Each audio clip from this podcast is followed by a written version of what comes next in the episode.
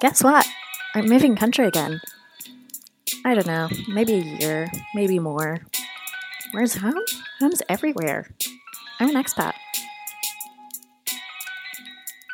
Hello, it's Pauline, and welcome to a new episode of Meet the Expats. Today I am with Sarah, an American woman who moved to the U K, London, for her postgraduate and hasn't left since. It's been five years now, and she's going to tell us about her updates about starting a business in the U K and everything that's happened in the past few years, how the country has changed. Hey Sarah, how are you? Hi, Pauline. I'm good. Thank you for having me. How are you? I'm really good. Yeah, I was on holidays last week and it's strange being back in gloomy France, but... I bet. Thanks a mil for joining. First things first, uh, maybe do a quick intro of yourself and sure. Let us know how you moved in the first place to the U K and how things settled in. Definitely. So...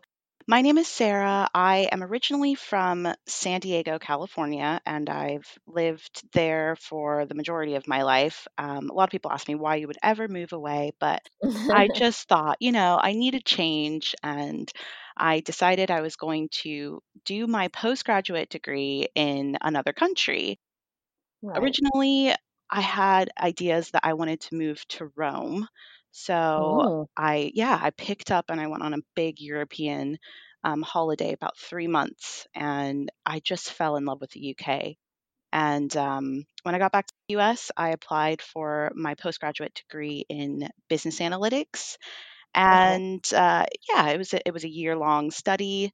So I thought, why not? And, you know, the next September, I was in the U K in Canterbury. It's a gorgeous, you know, sort of cathedral town. Mm. And um, I did my my degree sort of, I thought that I was going to be just here for a year, but the way that I settled in was I pretty much met my now husband the first few okay. weeks of university. So um, that's a classic one.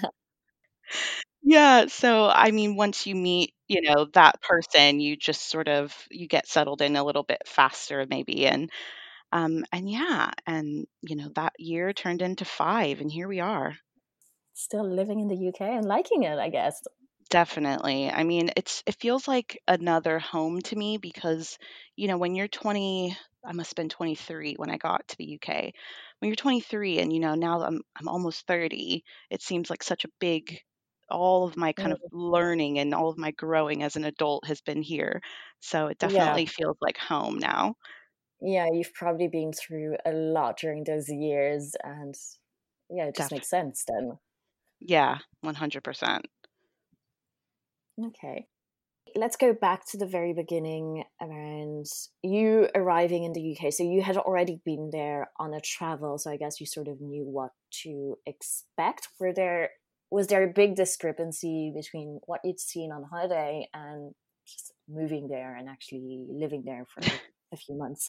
one hundred percent. I mean, so when I was when I was traveling around, I got to do all the touristy things, and I had never actually been to Canterbury in my travels. So when I arrived, I didn't know the city, and I also didn't have like your normal sort of bank account. I didn't have um, bedding. I didn't have anything to, to really get me started. So it was a massive learning curve for me. I think the biggest um, the biggest difference between the U K and maybe the U S is just convenience of you know of those types of um, and I'm not sure how it is in France, but I do hear that it's very similar in the fact that everything is very like paperwork and and you have to send yeah. it in the post and wait for it to come back. That kind of thing was really difficult for me to wrap my head around, and I needed to work. I was broke when I arrived. I was just absolutely right. skint, and I needed a national insurance number, and I, I didn't realize right. I had to wait for that in the post. And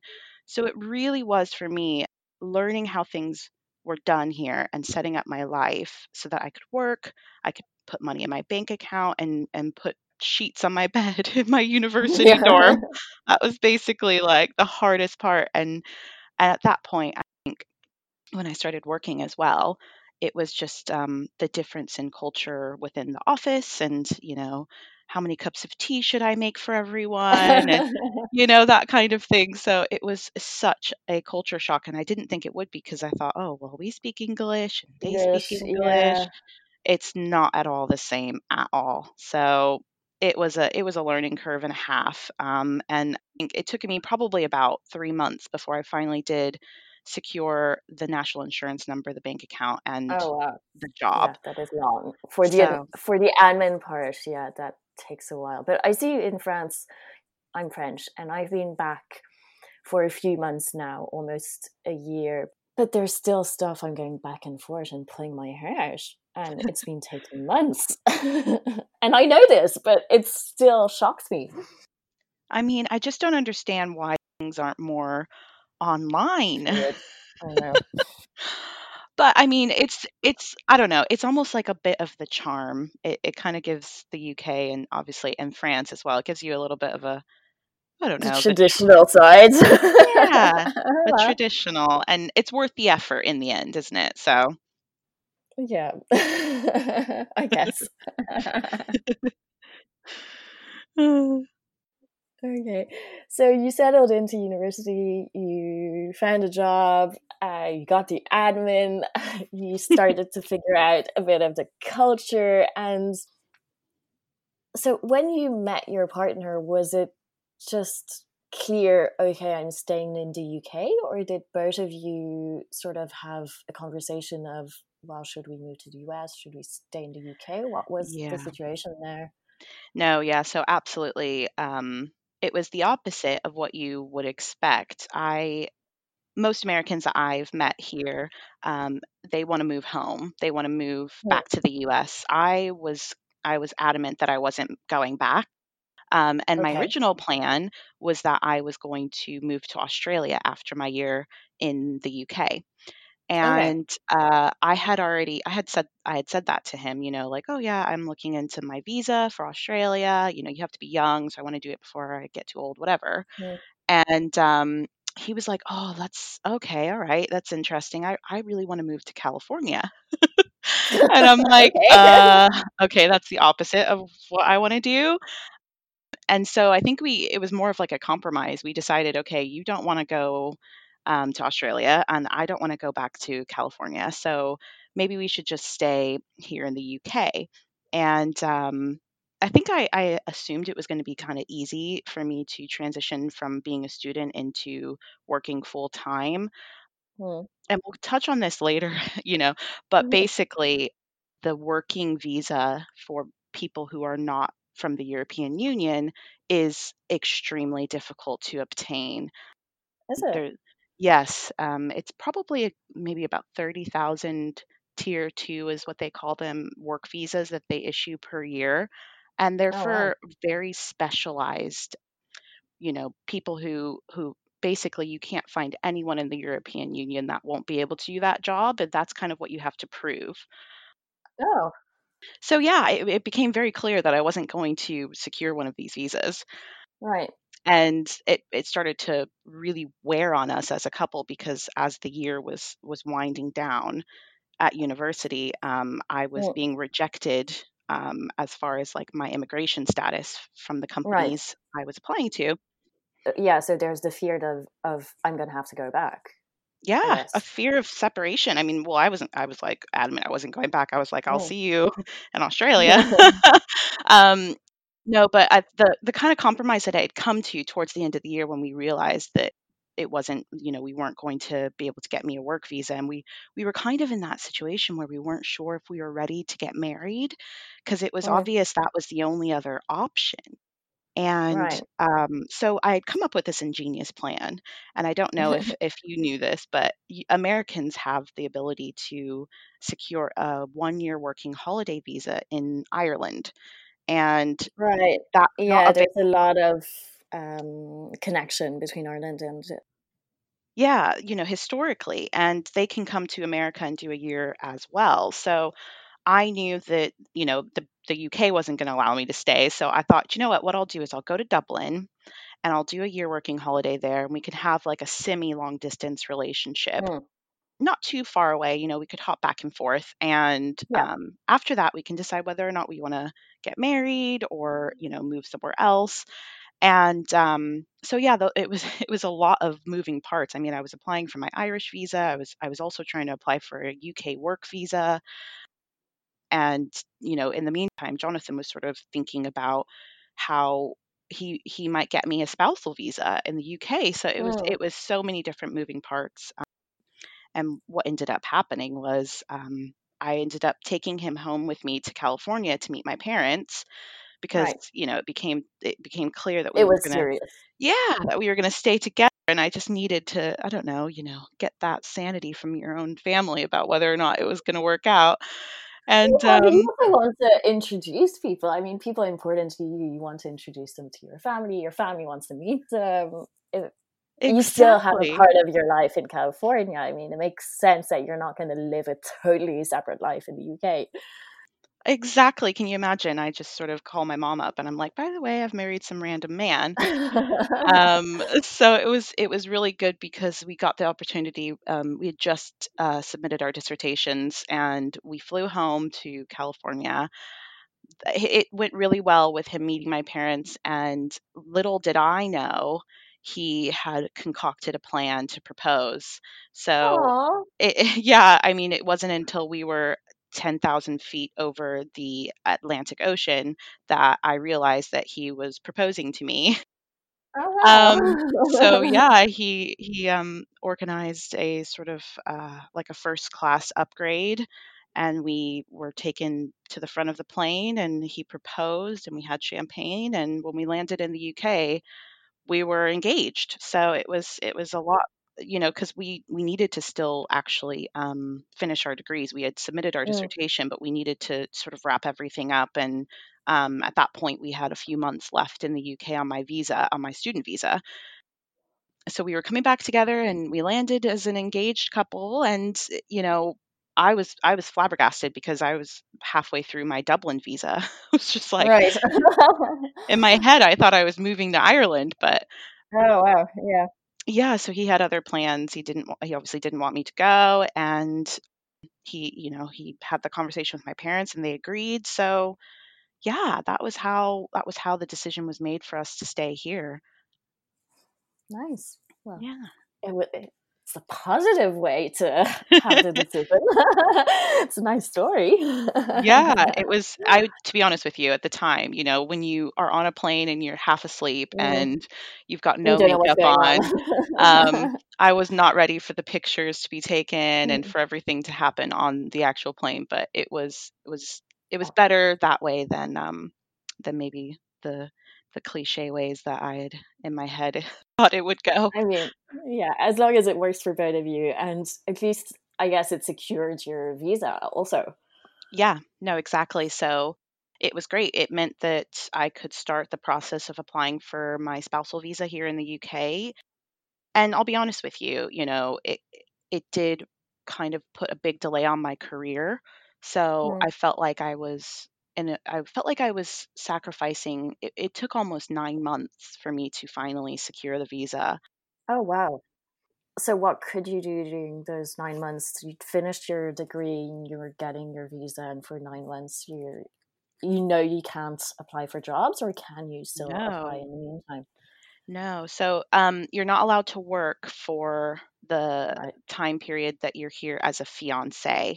So I was okay. on a fiancé visa, which meant that um, we were supposed to get married within the six months. And of course, you know, the spousal oh, wow. visa requires uh, six months worth of employment. And he had just graduated mm. from university. So it was like we needed that six months for him to oh, okay. to work and, and be able to sponsor me.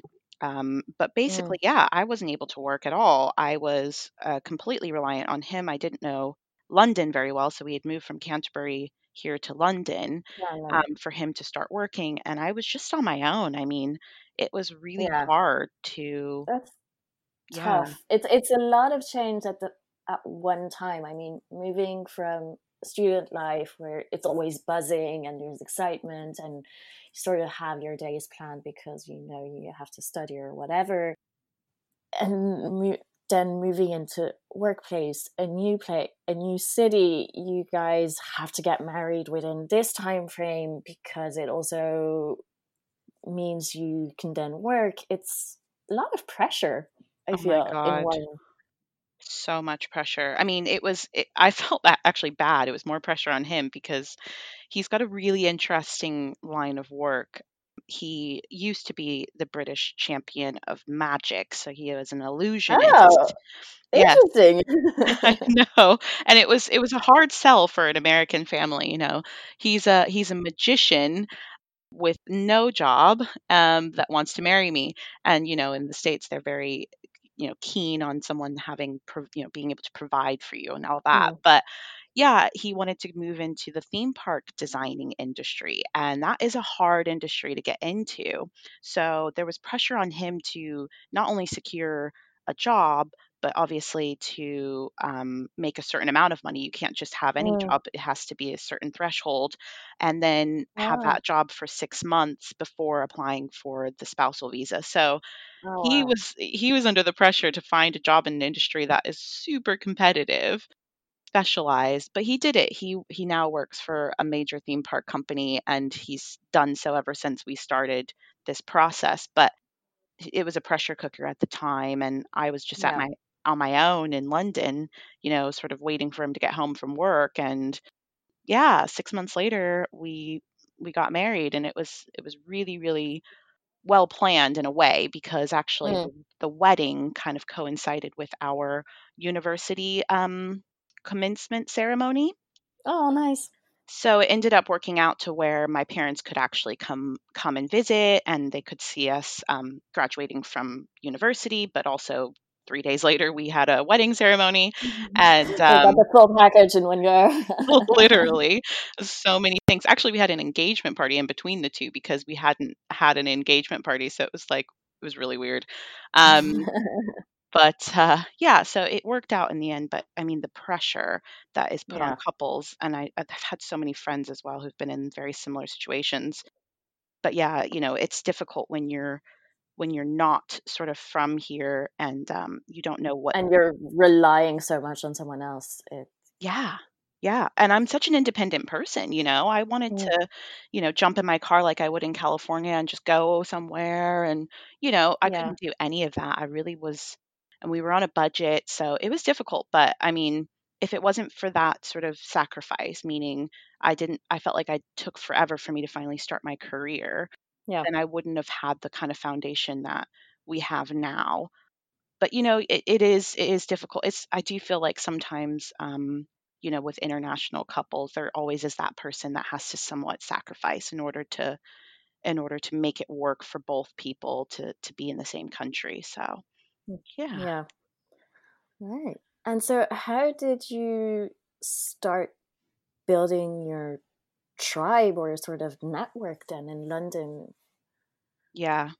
I mean, funny, funny that you, that you say that, because when I first got here, I was literally making friends with anybody who would talk to me. I mean, it got to the point where I was on the train into Central, and I just started chatting with this girl who got on the, after me, like at the stop after me. And I thought, oh, she must live close.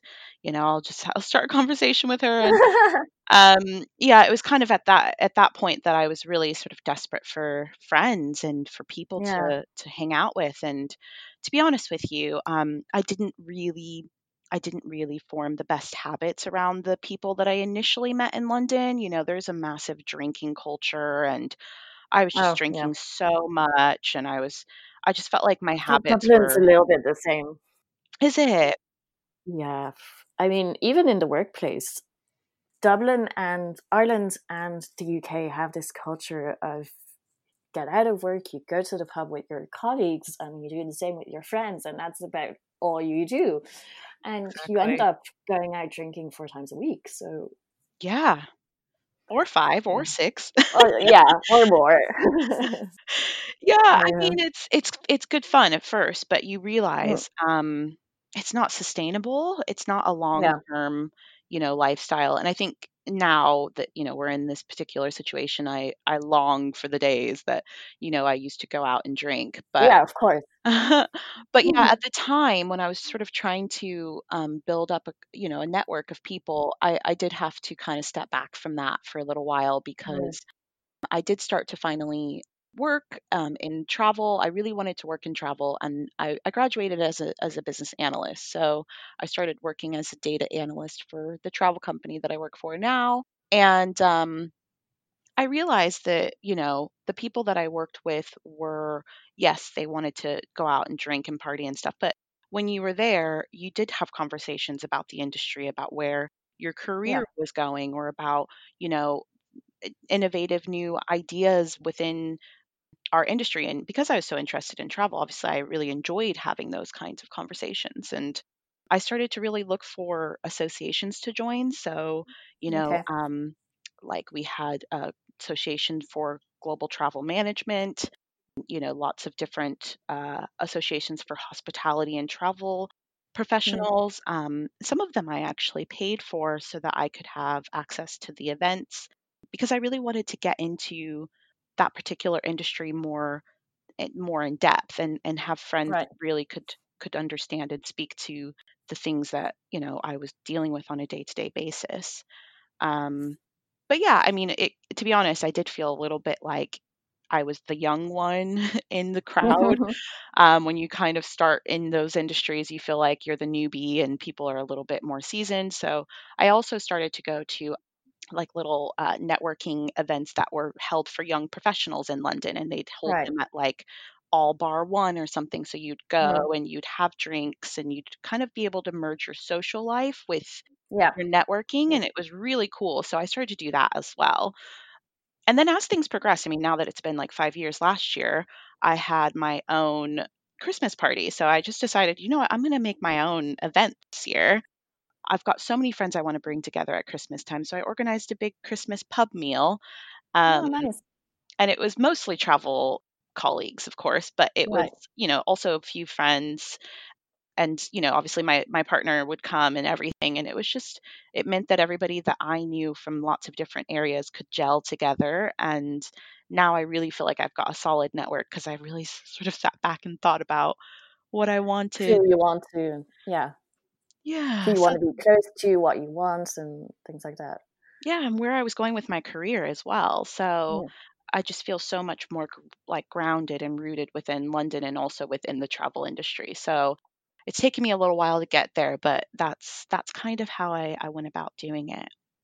Yeah. Often we've talked a lot in past episodes, decide about making friends, but a lot less about while taking the networking approach, and and they can actually merge a lot. You can definitely make friends and that are also in your industry and help you just get that knowledge about the industry. It's, it's yeah. funny that you really pinpoint on that side about more around the, the networking piece. And you've moved a lot more into networking. You mentioned you started your own business on that side.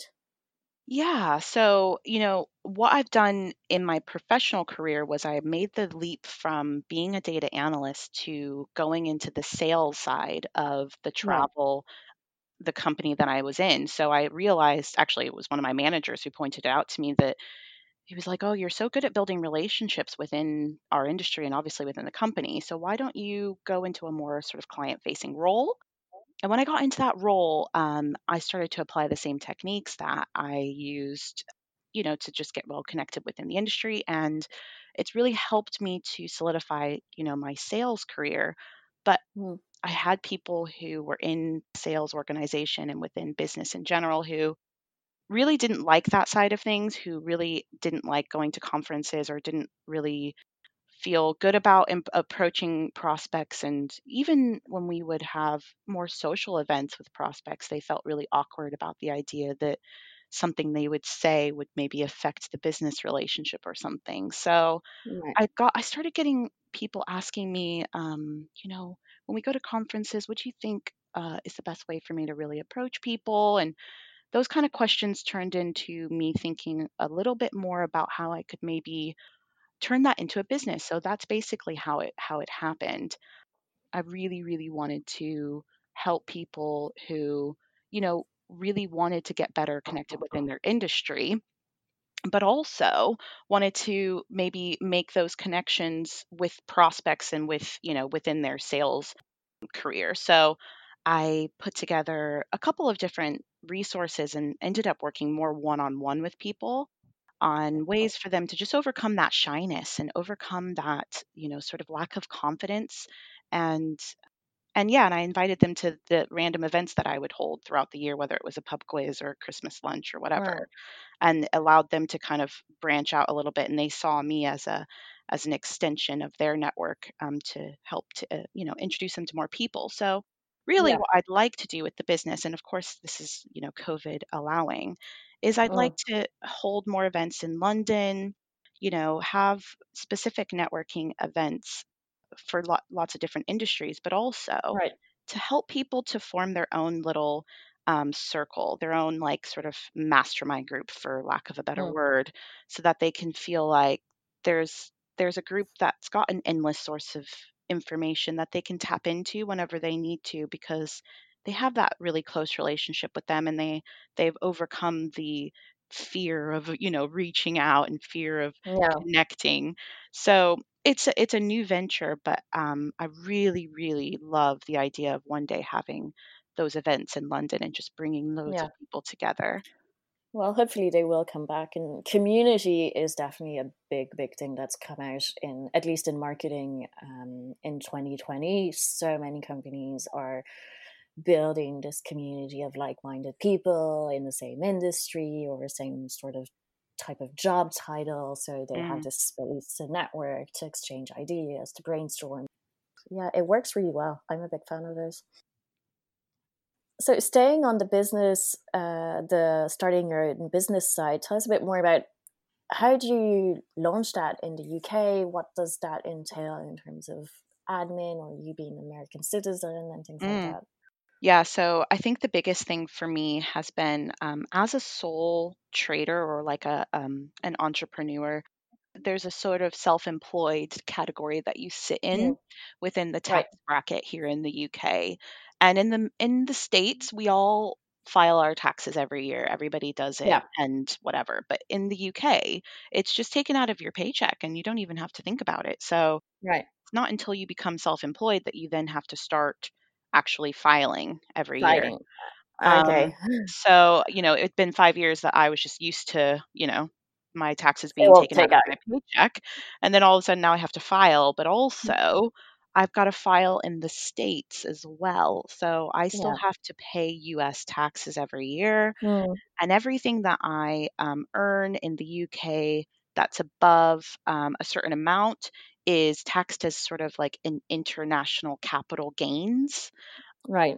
Which is frustrating because it's quite a high tax bracket. Yeah. But I mean, that's probably been the most of a minefield for me. But I think the other thing is, um, you know, when you're launching something, especially in an online environment, especially something that's so community focused, I feel like the U K has a, has a different culture of community than the U S. You know, I feel like people are a little in bit. In what way?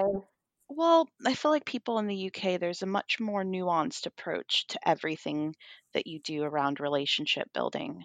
Whereas in the States, you can just make eye contact, smile, and start a conversation. Here, hmm. you have to kind of, you have to really state your intentions at the beginning and be, you have to beat around the bush a lot before you get to the meat and potatoes. Yeah. What you're talking and, about earn trust earn trust in in the, all of Europe there's this big thing about earning trust before you start a relationship. I think one hundred percent, and I think we're much more I don't know I think open, and I feel like almost my approach has changed so much with regards to I would I almost have to tone down the enthusiasm and the people always tell Americans, you know, we're hyper, we're loud, you know, we, we've got this sort of in your face type of personality. And one of the things that I really wanted to highlight within the the networking business was the British culture side. So, I mean, I've, mm. I've got, I've gotten a, an etiquette consultant certificate or license. I don't know which the right word is, but basically I, I wanted to understand British culture and etiquette in a, in a way that would help me to help other internationals, because especially right. within the um, more professional services thing, the banking, finance industries, it's very traditional in their approach to mm. business. And I really, I've, I struggled, you know, I, I thought, oh, you know, people are going to just want to come to my Christmas party. Of course they want to, you know, I'm just going to go up to them and tell them about it. And they just found that so invasive, you know, like when I first right. started, you know, the business and wanting to invite people to my event and wanting to talk to them about it, it was like, okay, back up, calm, calm down. You know, you're so excited. I think that was one of the biggest things for me to have to understand, not just the tax implications, obviously, and the money side of things, right. but the cultural differences between building um, a wider network. Obviously, my, my, you know, my circle of friends, they understand my personality, but when yeah. I'm trying to, you know, promote the idea of building a community to a wider audience, I had to really tone it down and really understand how to speak to British people in a way that they would respond. So mm. that's been a learning curve for me. And I've spent a lot of time sort of, you know, really making sure that the connections I've built with British people have been around that trust factor and around them being honest with me about, yeah. about how they, you know, what their first impressions were and, and how I can improve that going forward. So it's been, it's been. Yeah, it's great that you get that feedback from, uh, from the British directly. Yeah, it's hard to get them to say anything directly sometimes. Yeah. And I think as well, when, you know, I I tried to draw on some of my close friends and family for that that feedback, but actually they're never going to be as honest with you as somebody who you don't know very well, you yeah. know. And part yeah. of part of what I've learned is that not only just for me, but for people who who might want to, you know, get those resources from, you know, from my business, is that you have to go outside your comfort zone and get in front of people that don't really have anything to do with you and don't care about yeah. you.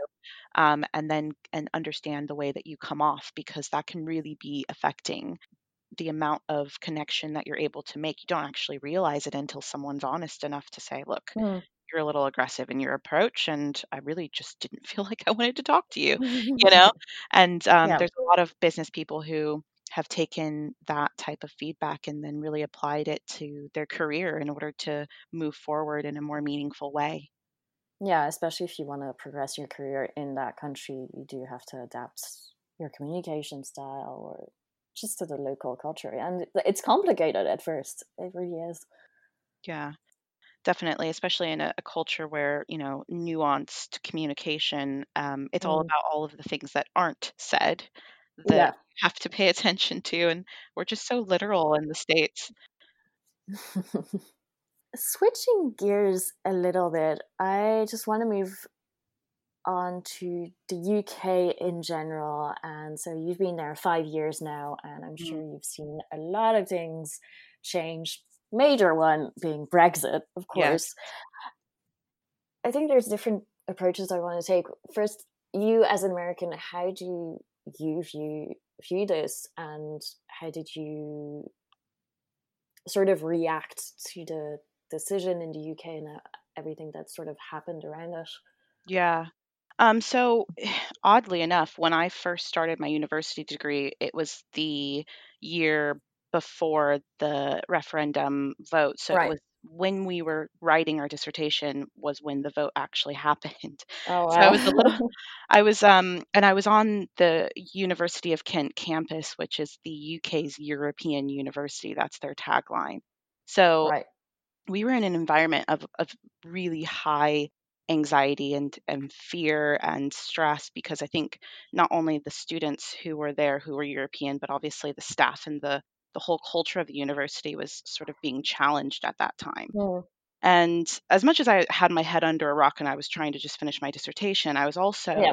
very aware of how the vote would affect me personally. So I had my yeah. foot in two camps. I was, I understood so much how scary and how different and how upsetting it was going to be for everybody that was European and that was um, obviously studying at the university.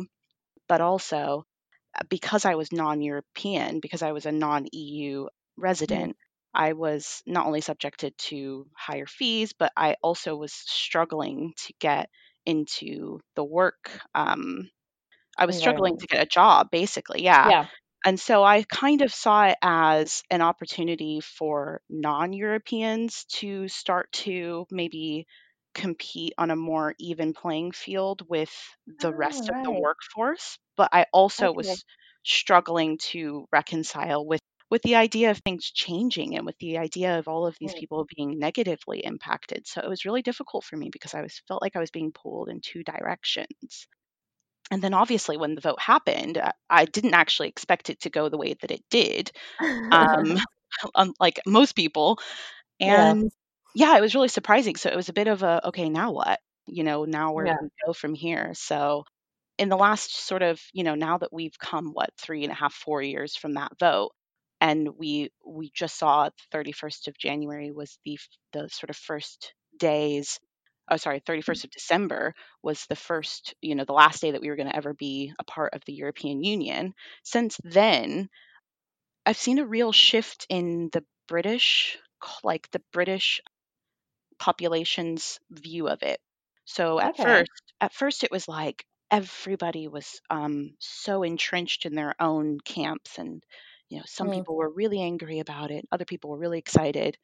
And again, I was sort of in both camps. I just thought, oh, well, hopefully it makes things easier for, you know, aspiring young people from India or, you know, aspiring yeah. young people from America to maybe come here and be able to say, I have these skills and please, you know, please look mm. at me and not my passport. But also right. I was, I felt like, oh my gosh, I just got here. I might be getting my British passport soon. And now I'm not even able to live in France, you know? So it, it's yeah. just so, it's so many things. But my point is, is that now it's almost as if everyone's kind of resolved to the point that this has mm. happened. Everyone's sort of rallying around the, the new sort of frontier of, you know, creating these relationships with the Commonwealth and kind of going back to this, this, Um, idea that, you know, they want to align with the Canadas and Australias and New Zealands of the world. And okay. some of the people are um, really, really kind of coming around to it in ways that I never thought they would, considering how upset and angry everyone was initially. So so that's basically my take on it. It's yeah. it's swings and roundabouts. It, you know, there are, there's going to be some really, really bad drawbacks to it. And there's also could be some amazing opportunity that comes out of it yeah. as well. So yeah, just wait and see what opportunities come at them. I know. It's interesting to to see that.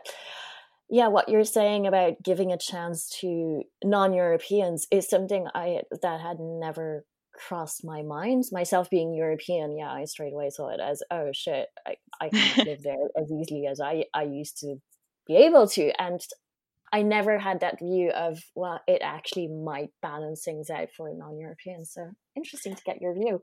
Thank you. Yeah. I mean, it's difficult because everybody has their own, like when I was in Interest. the States. Yeah, yeah. Like when I was in the States, I never really thought about what it was like to immigrate from another country. And it wasn't until I got mm. here and I started to hear all of the fears. Um, you know, I'm so glad to see the back of, you know, our old president. Um, mm. But people were coming to me like, did you know there's a Muslim ban? And did you know that, you know, it's hard to get yeah. visas in the U S? And actually, I had no idea. Um, mm. And it wasn't until I started to get those people coming to sort of give me their their point of view that I was like, oh my gosh, I didn't realize how how difficult yeah, how it is for people. Yeah. And yeah. um and so yeah, you know, definitely as far as when I was at university, there was there was kind of a divide, if I'm completely honest with you, between those who were studying from China or those who were studying from Greece. And it, right. it was it we sort of had two different camps. Right. I usually found myself with people from, you know, the Bangladesh and the Indias of the world because we were all in the same camp, like, oh my yeah. God, how are we going to get jobs? What's going to mm-hmm. happen? So yeah, it's just a different perspective, really. Yeah. On a lighter note, let's move on to the recommendations around Definitely. London. Yes. Uh, hopefully they will open up soon enough, but Uh, so I ask all of my hosts for one bar, one restaurant, and then the last one being a full carte blanche, anything you want. I love it. Um, yes. So I'm I'm expecting the U K to open back up in the summer. Oh, nice. I really, really love the summer here, and my favorite bar to go to. To be fair, this bar is not really a summertime bar, but this bar is every girl's dream on a Saturday night. It's called Tonight Josephine. And okay. Tonight Josephine is literally um, Instagram capital. So all of the all of the Instagrammable pics you want to take is is going to be there for you. All the like neon signs and all the cocktails are really like girly. So they'll have like glitter, or they'll have, um, you know, like smoke coming out of them. And um, I just feel like every time I go there, I'm just taking endless photos. So definitely my recommendation for bars. And it's just right. below Waterloo Station. Um, okay. So it's central London. Yeah. Restaurant wise, there's a really lovely immersive rainforest cafe type vibe. Okay. It's but it's more for adults, because I rainforest cafe is always full of children. It's called Shaka Zulu, and okay. it's in Camden, so it's kind of North London. And what can, can you describe a little bit more what a what you mean by uh, immersive rainforest? I've never been to a rainforest cafe, actually. So sure. So basically, like.